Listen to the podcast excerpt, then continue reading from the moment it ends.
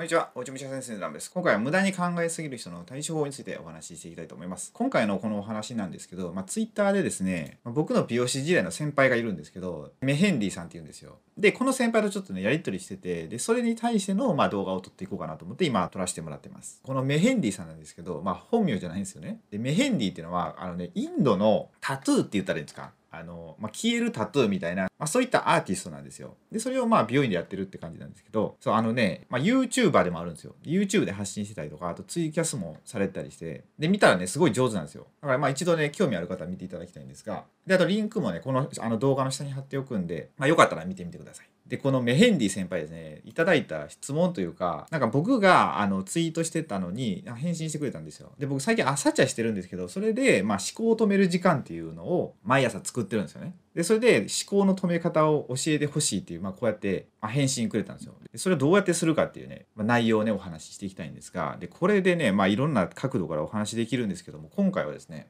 えー、このですね、この体癖っていうのをね、ちょっとね、説明したいんですよ。で体癖ってなかなかね、知らない方多いんですけど、まあ、これすごいね、面白くて、そう、僕のね、一応書いてる、まあ、ブログがあるんですよ。あの、アメブロとかじゃなくて、ちゃんと WordPress でちゃんとした、まあ、作ってるんですよ、一応。まあ、ちゃんとしたって言っても、そんなまあ大したもんじゃないんですけど、まあ、僕の学びとかをアウトプットしてるところなんですよ。で、それに体癖っていうのを一応僕なりにこうまとめてあるんですよね。で、これっていうのが、このビジネスを僕ずっと新田裕二さんっていう方に教わってるんですよ。で、新田さんが最初体癖っていうのを教えてくれて、で、それでなんか面白いなと思って、こうバーッとまとめていったんですよ、僕はノートに。で、それをその、まあ、サイトに、ブログに載せてるって感じで、で、そしたらね、結構ね、見てもらうんですよ。なんか検索順位もね、結構上の方にいて、そうなんかね、ツイッターとかでもね、DM 来たりするんですよ。そう。で、まあ何かっていうと、もうね、簡単に言ったら占いみたいなもんなんですよ。もうそれも、その星座とかそういうんじゃなくて、その僕たちの体、その骨格とか動きとか、こう見た目とか、なんか手とか、そういう形とかで分かるっていう、まあその人の思考パターンとか、何が得意とか、どういった仕事に向いてるとか、まあそういうのが分かるんですよ。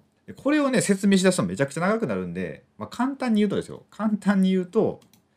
大体その中で頭にエネルギーが偏るのが1種と2種って人なんですよ。で僕2種ですごい頭でまあずっといろんなことを考えてるんですよ。で止まらないんですよもう思考が。まあ、そういう人たちがいるんですよね。まあ、そういう人たちがいるっていうか、まあ、今の現代人って基本的に多いんですよね。もうこう頭で考えることが多いっていうのが。まあ、だって情報化社会じゃないですか。だからスマホとか見てても、どんだけ情報が出てくるんやってくらい出てきますよね。そうだから、思考が止まらないですよ。考えることが。なんでどうしたらいいかってとこなんですよ。で、まあ、そもそもこうやって1、2種の人は特に、まあ、頭にエネルギーが偏りやすいですよっていう話はしときたいんですよ。そうそう。で、まあ、詳しくはね、僕のブログの URL も下に貼っとくんで、てか、まあ、いつも貼ってるんですけど、あの、僕の動画の説明欄には、まあ、大体の動画に貼ってあるんで、まあ、そこからね、一回、えっ、ー、と、入ってもらったら、まあ、すぐわかると思うんですよ。なんか、体癖って書いてあるんで。まあ、それ見てもらって、で自分がどういう人間なんだろうっていうのがちょっとわかると思うんですよね。そう。で、それをチェックしてみて、1種だったら、本当にそういう傾向が強いんで、まあ、対策していった方がね、絶対いいんで、まあ、ぜひ見ていただければと思います。で最近ねちょっと聞いたんですけど結構ねこの体癖の僕のそのブログ見てもらってる方すごい多くてでまあブログでまあ書いてあるのはいいんですけど、まあ、それをノートに移そうかなって思うんですよ。今ノート書いてるんであのノートってアプリですね。でそれにまあ移すかねどうか迷ってるんですよ。その今のブログはそのまま置いといてもっとね改良したいんですよ僕あのブログ記事を。その体癖のですね。それを改良版を、まあ、ノートで有料で販売するかどうかっていうのをちょっと悩んでるんですけどそうだからねまあどうしようかなと思って。まあ、なんでねもしかしたら今のこのサイトのやつをもうそのままお引越しして有料化にするかもしれないんで、まあ、ちょっとね早めに見ていただいた方がいいかと思います。はい、でですね対処法ですね。で対処法をどうするかっていうとで4つ一応今回書いてみました。で1つ目が散歩ですね。これ散歩ねすごいいいんですよ。僕散歩よく行くんですけど晴れてたら。そう僕その2種だからよく頭の方にまエネルギーが偏るんですよ。でそのエネルギーを下に下げるために散歩するんですよ。で僕らって今すごいパソコンで作業する人とか多いじゃないですか。でそうすると歩かないですよね。で歩かないとどんどんどんどん頭で考えて頭の方にばっかりエネルギーが偏っていくんですよ。それを下ろすために、まあ、歩くと。で歩いたらね結構すっきりするんですよ。その上に上がったものが下に降りていくみたいな感じで。ってなるとすごいね思考が整理されたりとかなんか静まるんですよ頭の中が。なんでこれすごいねおすすめですね。で次がですね、えー、瞑想ですね。で呼吸って書いたんですけどそうこの先輩のメヘンディさんもその瞑想するって言ってたんですよ。で僕も一応してるんですけど僕はもう呼吸だけに意識してるんですよね。まあ、呼吸を本当に吸って吐いてっていうのを、まあ、そこにだけ意識するみたいなでこれは前週のねお坊さんにこの間、まあ、座禅会っていうのをねしていただいたんですよでその時にやり方を教わってだもうその深く吸うとか長く吐くとか、まあ、とりあえずそれは置いといて、えっとね、4秒吸って8秒吐くやったかな